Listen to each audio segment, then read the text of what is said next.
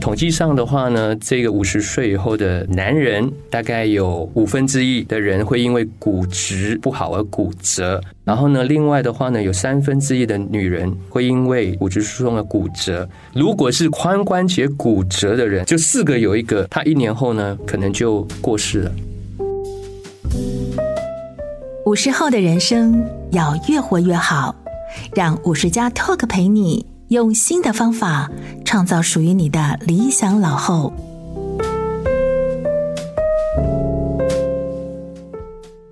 Hello，各位听众朋友，大家好，欢迎收听这一集的五十加 Talk，我是主持人周慧婷。啊、呃，今天节目呢，想跟大家聊一个，大概是每个人到了五十岁这个阶段，当然有人可能比较早出现，有人比较晚了哦，或早或晚的，大概都会面临的一个健康问题。而且我觉得，呃，感觉上好像我们对这个问题关注的程度远远低于它可能为我们身体带来的危害哦，啊、呃，那就是骨质疏松这个问题了。那么今今天为您邀请到的是西园医院加医科的唐云华医师来跟我们聊聊，欢迎唐医师。各位听众朋友，大家好。哦，我们知道骨质疏松，因为它其实不病不痛，不会为我们带来立即的伤害，所以很容易就被我们给忽略掉，不去重视它哦。那事实上呢，呃，其实可能等到你要出现的骨折啦，或者一些什么比较严重的症状的时候，才会知道哦，原来我的骨质是有问题的。那那时候可能就比较来不及了。可不可以先请医师跟我们聊聊这个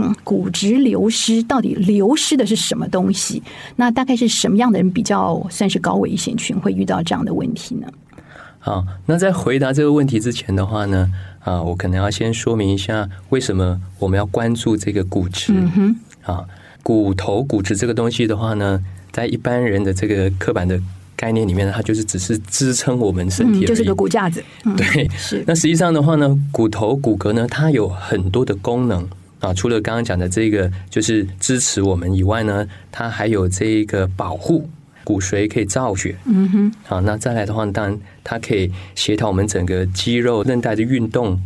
最重要最后一个功能的话呢，就是它是一个内分泌的器官。所以骨质为什么会流失？然后又回来啊，刚刚的这一个问题啊，就是因为内分泌失调了。嗯嗯，啊，简单讲就是我们造骨的细胞赶不上这一个这个食骨细胞的速度。嗯嗯嗯、什么样情况之下会出现这样的问题？最直接的就是年龄，嗯哼，就是我们如果五十岁以后的男人，内分泌不对了嘛，是嗯，对，或者是呢，这个停经过后的女人，嗯，因为呢，往往这个时候的话呢，他们的这一个男人的男性荷尔蒙，女人的女性荷尔蒙啊，就会开始往下掉了，嗯哼，骨质流失的速度就会加剧。那另外一个就是，如果家族啊，例如爸爸妈嗯妈，他有骨质疏松症，或者是驼背。啊，因为骨质其实它也会遗传的、啊。哦，所以它跟遗传有关的。是哦，啊，就像有些人他啊、呃，就是长得比较高，或有人长得比较矮。嗯，啊，这个多少也要看父母亲的身高，嗯、所以骨质它也是跟遗传是有一些关系的。嗯哼，所以遗传跟刚刚提到的年龄这个是没有办法，每个人都会遇到的。还有就是性别，性别呃，就是女性因为有停经的问题嘛，所以她骨质疏松会比男性来的比较严重，是吗？对，女人在这个停经过后，她每一年的这个骨质流失的话呢，平均大概是三个 percent。三个 percent 代表什么意 义？啊，就是每一年呢，骨质的流失的速度啊，假设呢，它从一百，嗯啊，它第一年呢变成九十七，然后再来九十四。哦，啊就是以以此类推，嗯、就是如果我们什么都不做的话，那、嗯、男人的话呢，大概是一个 percent。嗯嗯哼，那为什么会有这个差异？回到刚刚讲的，就是因为女人停经过后呢，她的这个女性荷尔蒙呢是急速较大，就悬崖式的滑落。嗯哼，那男人的这个男性荷尔蒙的话呢，它是比较缓缓的往下掉。嗯。好，刚刚讲的这几个都是没有办法去控制的因素哦。那有没有其他，比方像生活习惯啦什么这些其他比较可以控制的因素？有的，就是像说啊、呃，这个人他有没有适当的运动？他的这一个体重有没有故意保持的很苗条过轻？所以体重过轻跟骨质疏松是有关系的。嗯、对，因为呢，骨质我们讲的是密度，嗯啊，它是需要一定的重量哦，跟我们想的不太一样。因为我们想说，哎，体重比较轻，可能骨骼的负担比较轻一点。呃，嗯这个我常常就是打个比喻，就是说，就像我们这个奶粉。我们有时候会稍微摇一摇啊，它让它比较啊，嗯就是往下沉淀一下。是，嗯嗯，对，所以骨质也是一样。如果你的这个整个身材是过瘦过轻的，它也会比较容易变成骨质疏松啊。这个让我想到自己一个经验啊，就是其实我在四十岁出头的时候，还算年轻的时候，在朋友家里面就参加个聚会嘛，然后有一个阶梯，我就不小心踩空了。一踩空呢，我就当时以为我以为是扭到，嗯，然后呢回家就呃冰敷啊、热敷啊，几天之后都没有改善，后来是到诊所照了 X 光。结果一照呢，啊、原来我的这个脚板的小拇指指骨那个地方呢断裂了。那时候当然就反正因为人在国外嘛，也不能做什么积极治疗，就拖了几个礼拜。后来回到台湾之后才去看医生，医生说你要不要看看有没有骨质疏松的问题，叫我去检查。我想说。四十几岁应该还好吧？我为什么会有骨质疏松？他就说了一句话，就刚刚你说的，他说你长得这么高这么瘦，我觉得你是高危险群。 所以，OK，所以跟身材的高矮胖瘦，其实跟骨质疏松、呃骨质流失的速度也是有关的啊、是那呃，但是问题是我们平常很难感受到。呃，骨质流失这件事情，因为它不会为我们带来很明显的这些病痛啊、伤害，它不病不痛的嘛啊、所以除了骨折之外，有没有哪些的警讯出现的时候，你可能要警觉说，哦，会不会是我的骨质呃流失的速度比较快，可能有疏松的问题？啊，的确，这个如果真的是骨质疏松、骨质流失，大部分人呢都不太会有感觉、啊。一直到说真的骨折过后，啊，它会比较因为会疼痛嘛。呃，在这之前的话呢，也许啊、有一些人呢，他会发现说他变矮了。哦，啊，那变矮的原因呢有两个，一个就是说，因为真的是压迫性骨折嗯啊，另外一个呢，因为这个骨质密度变少啊，它会驼背。嗯。那这个是可以稍微去评估一下。我们所谓的这个呃身高变矮的有意义的这一个评量，就是呢，呃，你比上一年度，就是一年前呢，你的身高呢少了一公分以上。嗯哦，OK，就是你比去年量的时候少了一公分，这就是一个警讯了。是，那再来的话呢，就是会比较容易腰酸背痛，哦，或者是呢，你的肌肉量、你的肌耐力变差了。哦因为其实骨松它跟肌少症，对，他们我是巴黎我巴黎因为我刚刚就在想说，这不是应该是肌肉的问题吗？为什么会是跟是骨质实际疏松上有呢关嗯是跟肌肉有关的。那另外就是很多人，你刚刚提到中年的时候会有肌肉酸痛的问题，或者我呃，比方有膝关节卡卡的啦，什么那个跟骨质疏松有关吗如果是说膝关节卡卡，那个是跟软骨有关。 ？OK OK，对，那腰酸背痛的话呢，啊、这就不一定了啊、那也许是他的肌肉，也许是他的神经，也许是他的韧带，也许是真的是刚刚讲的骨折啊。嗯，就是说呃，你如果有这些问题的话，可能它的原因很多，但是是骨质疏松很可能是其中一个，这个就对算是一个警讯啊、那我们身体我们哪些部位是呃骨质比较容易流失的，比较容易出现骨折的，有没有？这个国际上的认定啊，就是所谓的骨质疏松呢，主要是测量我们的这个腰椎嗯还有髋关节。哦，就是特别测这两个地方。是，那当然市面上呢也有测手腕跟脚跟的。那为什么国际上呢是认定腰椎跟髋关节呢？因为这两个地方呢是承载了我们人体最重的力量的点，嗯啊，一个是垂直的力量，腰椎啊，一个是横轴的力量，水平的力量啊，这个是髋关髋关节。节，那这个统计上的话呢，这个五十岁以后的男人，大概有五分之一的人会因为骨质不好而骨折。然后呢，另外的话呢，有三分之一的女人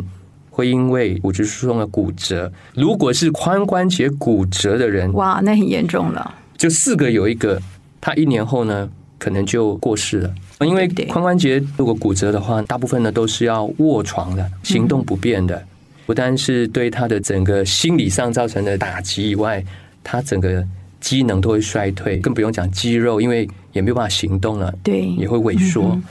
所以这一些人呢，他就刚刚讲的，很快可能就会死亡。嗯，刚医师特别提到这个检测的部分，你提到了髋关节跟这个腰椎是检测一个重要地方。哎，接下来就想要请医师跟我们聊一下哦，因为刚刚提到了这个东西，因为它没有外在的很明显的症状，所以很容易被忽略嘛。那呃。最好的方式就是断定你到底有没有骨质大量流失的问题的话，就去去做检测。那目前我们呃在医学上采用的检测方式大概有哪些？那我刚刚有稍微提了一下，就是呢，一个是检测我们的这一个腰椎跟髋关节怎么检测呢？啊、那这个标准的话呢，就是用这个双能量的 X 光，那英文叫做 DXA，、啊我们就是简称 DEXA。嗯，那它会去测量我们这两个部位的骨质密度。那如果是大于等于负一点零的话呢，就是正常。嗯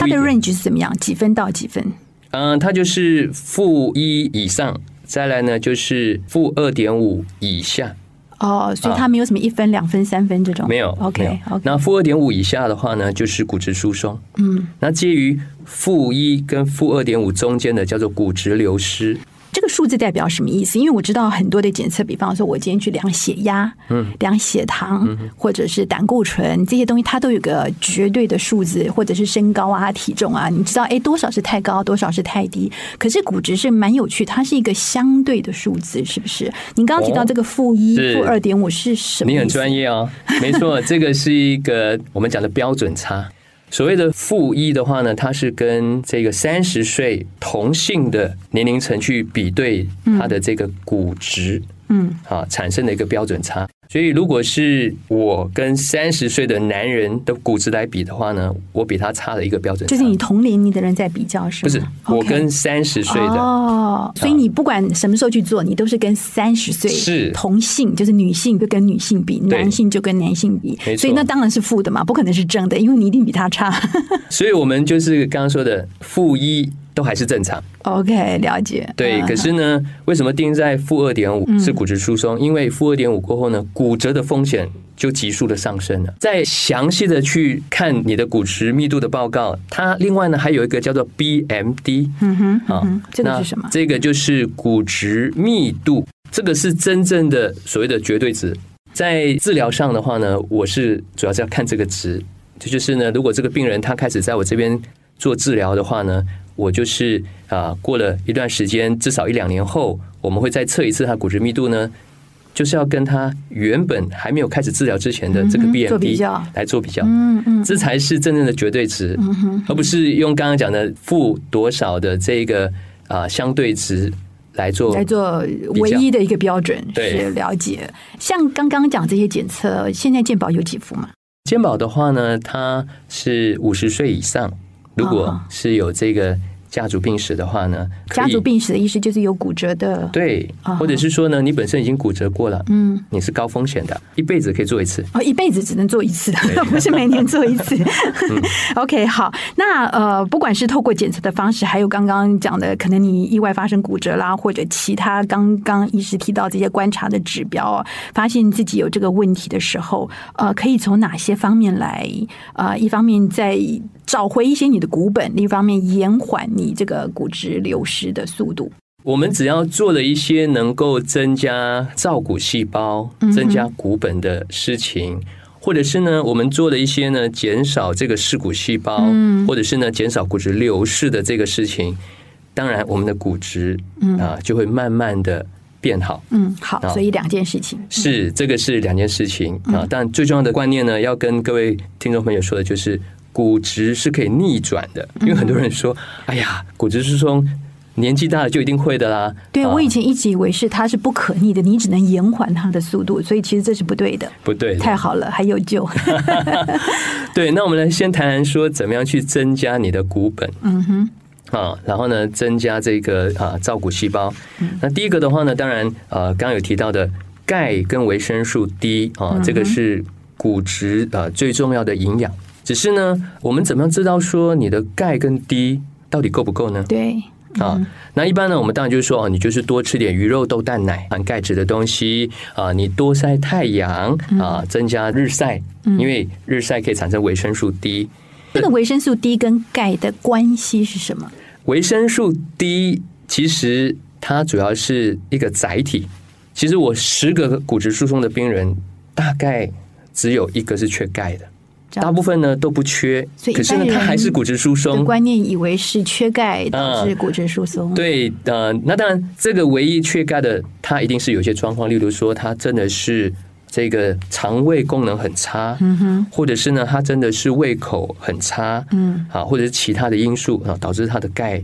吸收不不够好，嗯、否则以现在台湾人的这个饮食，钙其实不太缺了，嗯，啊，那反而是低十个来十个都缺乏，嗯啊，那我刚刚说的低的这个角色呢，就是协助我们把血液中的钙储存到骨头里面去。哦 OK，它等于像个车子一样，哎把你吃进的是钙，把它送到它该去的地方。没错，把它存起来。所以很多人他有很丰富的钙，可是呢都在血管里面、嗯，血液里面。可是呢，如果他缺乏 D，他就没有办法增加他的骨本啊了。钙的部分我再补问一下，就是像我自己，因为我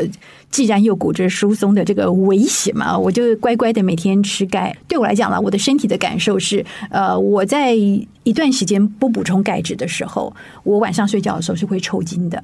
哎，可是我乖乖吃的那段时间，哎，抽筋的问题就改善了。这个表示什么？表示我的钙补充到位了吗？我们知道，如果钙质不足的话呢，除了影响骨质以外呢，它对我们的这个肌肉神经、嗯啊也是有影响的。所以，如果钙质体内的浓度太低的时候呢，会比较容易抽筋的、嗯哼啊， OK 或者是呢，你会觉得整个肌肉神经比较紧绷。嗯嗯嗯，好。那另外提到这个把钙载到你的身体各个部位的这个维生素 D，它比较难靠食物来补充，对不对？是的，因为其实老天造人的时候呢，就已经给我们一个技能 啊，就是呢，日照就可以产生维生素 D。那嗯你要从食物摄取维生素 D 的话呢，一般呢都是要从内脏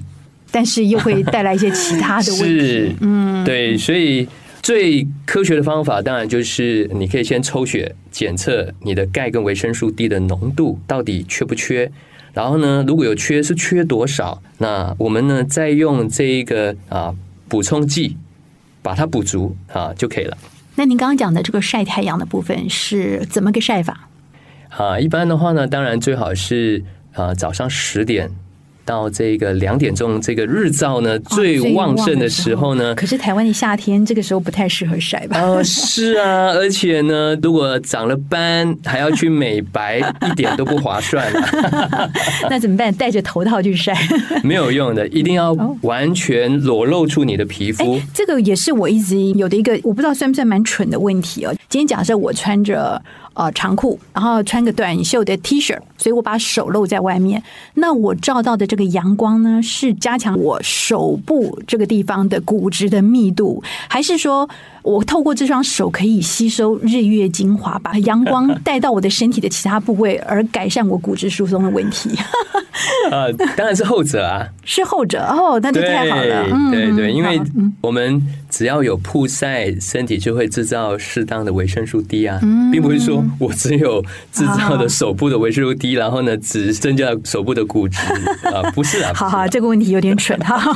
好，所以刚刚讲到了，就是钙质的补充可以透过食物或者透过你特定呃吃的这个钙片、维生素等等来补充。那另外呢，维生素 D 这个载具也非常的重要，嗯对不对？可以透过阳光或者是适当的，也有维生素 D 的补充剂嘛，对不对？对对好，那另外呢，我觉得很重要，最天然的还是运动，是不是？嗯，对啊，运动的话呢，这个主要是要增加我们的这个，如果是腰椎的话呢，就是一些核心的运动啊，或者是呢有一点点重量的，像这个哑铃啊、挺举啊，嗯哼，啊，那如果是髋关节的话呢，最有效的就是深蹲，深蹲，对，哦或者是慢跑。一方面呢是要带动这一些肌肉群，嗯因为肌肉群的话呢，我刚刚有提到，就是骨骼跟肌肉它们是本一家的，嗯啊，骨肉不分离。所以如果我们锻炼了这个肌肉强度，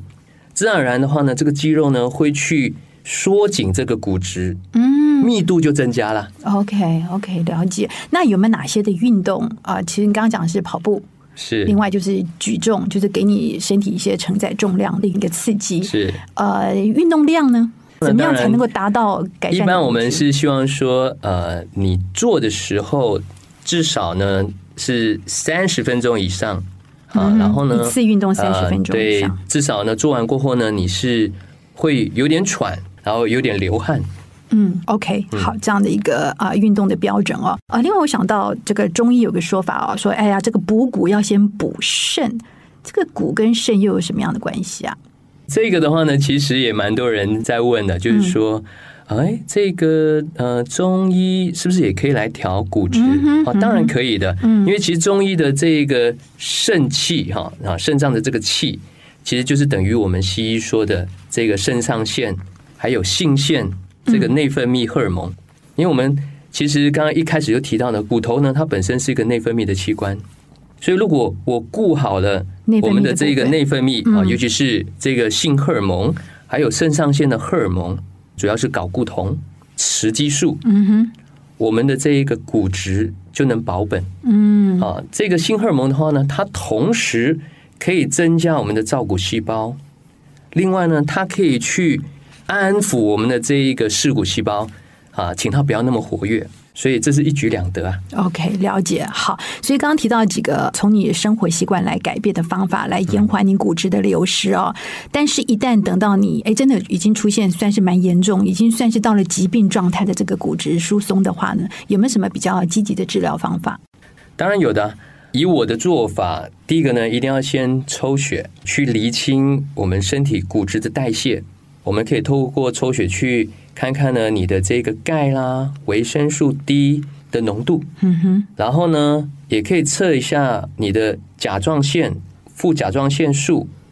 啊，因为这个如果过高，它会掏空骨头。然后另外的话呢，可以测量我们的这一个食骨细胞的代谢物啊，这个叫做碳末端生链。嗯哼，如果这个东西高的话呢，就代表这个食骨细胞呢是很活跃的。嗯。这种状态的人，他就很适合用现在我们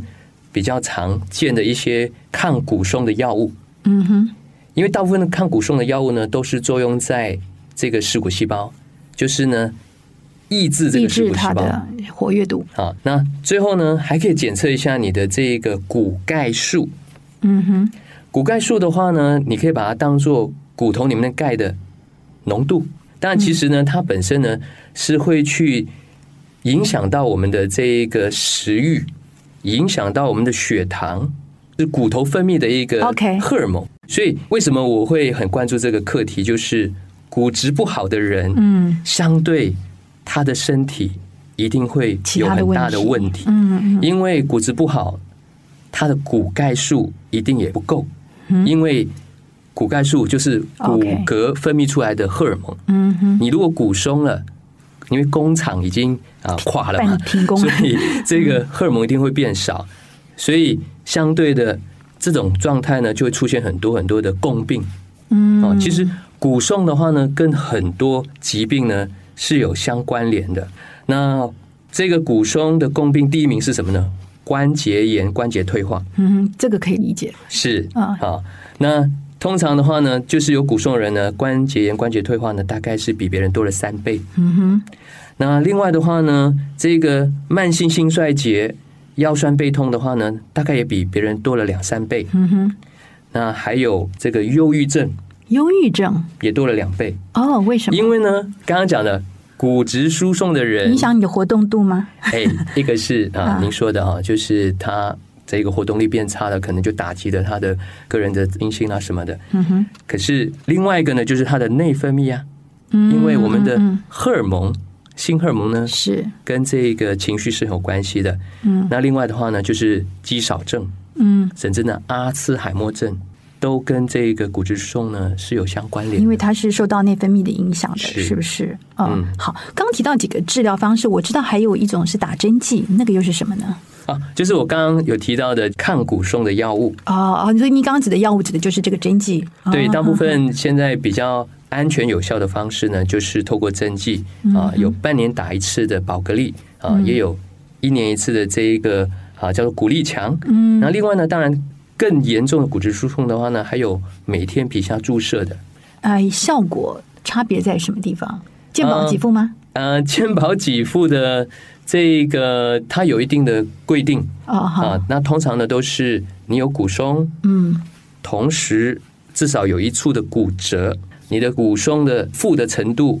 越严重，然后呢，骨折的地方越多，当然你就可以使用越昂贵的药物。嗯，最昂贵的就是我刚刚说每天皮下注射的，因为它同时可以增加这个造骨细胞，又可以减少这个噬骨细胞。你所谓昂贵是 多贵？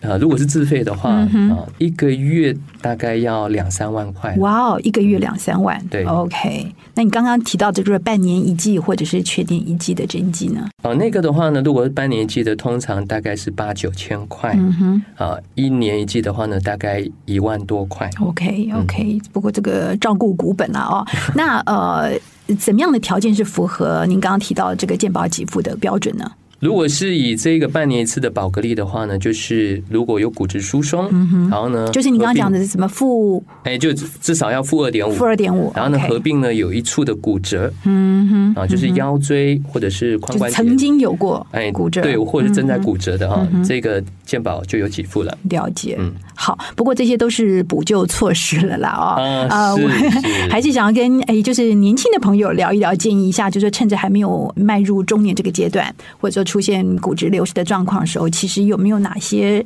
事情是可以事先预防，呃，来先替自己提前存股本的？你一定要有适量的运动，嗯哼，啊，然后呢，要有健康、比 较健美的身材，嗯哼， 啊，不要说太瘦太胖，啊，那再来的话呢，就是啊，要适当的补充这个钙跟维生素 D。另外的话呢，就是有什么事情会增加这个噬骨细胞的活性？抽烟喝酒，是不嗯是哎抽烟呐、啊，呃，酗酒啦，太浓的茶或太浓的咖啡啊、哦，就是你如果真的喝太多，这个呢都会去激发我们噬骨细胞。嗯哼哼哼，OK，好，呃，我想今天聊这个主题哦，对大家非常重要，因为其实我们五十家成立的宗旨呢，就是鼓励大家过理想的老后生活嘛。那所谓理想，其实最重要就是有健康的身体。那骨质疏松这个其实还蛮容易被忽略的，但是其实也攸关我们健康哦，甚至攸关我们生命一个非常重要的项目。今天非常谢谢唐医师接受我们的访问。谢谢各位，我们访问进行到这边，如果您觉得我们五十加 Talk 节目呢对你是有帮助的，欢迎你进到这个 Apple Podcast 给我们一个五星好评哦，支持我们继续做更好的内容。那么当然，如果你有任何的问题或者想要留言的话呢，要发问的话也都可以在栏位上做留言，我们会请医师给你最专业的回答。好，今天谢谢大家的收听，拜拜。